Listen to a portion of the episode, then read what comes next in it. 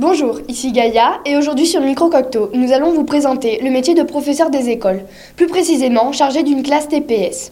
Et pour répondre à toutes questions, nous avons à notre compagnie Céleste, qui a interrogé un de ses proches exerçant ce métier. Bonjour Céleste. Bonjour Gaïa. D'ailleurs, que signifie le terme TPS TPS est l'abréviation de toute petite section. Ce n'est donc pas une classe obligatoire car elle concerne seulement les élèves âgés de moins de 3 ans. Qu'est-ce qui a mené votre proche à devenir institutrice? Lors de l'interview, il m'a précisé que sa première motivation était d'enseigner aux enfants et créer un lien particulier avec eux, ce qui n'est pas possible dans les classes plus grandes. De plus, les petites classes permettent une interdisciplinarité.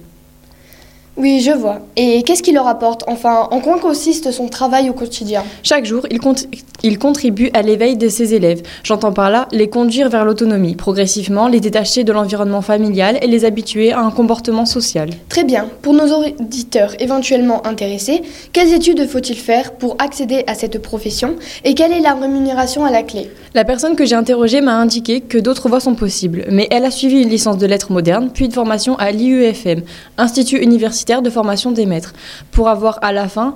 Euh, pour à la fin de ses études acquis un bac plus 5. En fin de carrière, le salaire mensuel s'élève environ à 2000 euros. Merci d'avoir pris le temps de répondre à ces questions. Merci à vous d'avoir mené cet entretien. Et à bientôt pour de nouvelles chroniques sur Micrococto. Au revoir.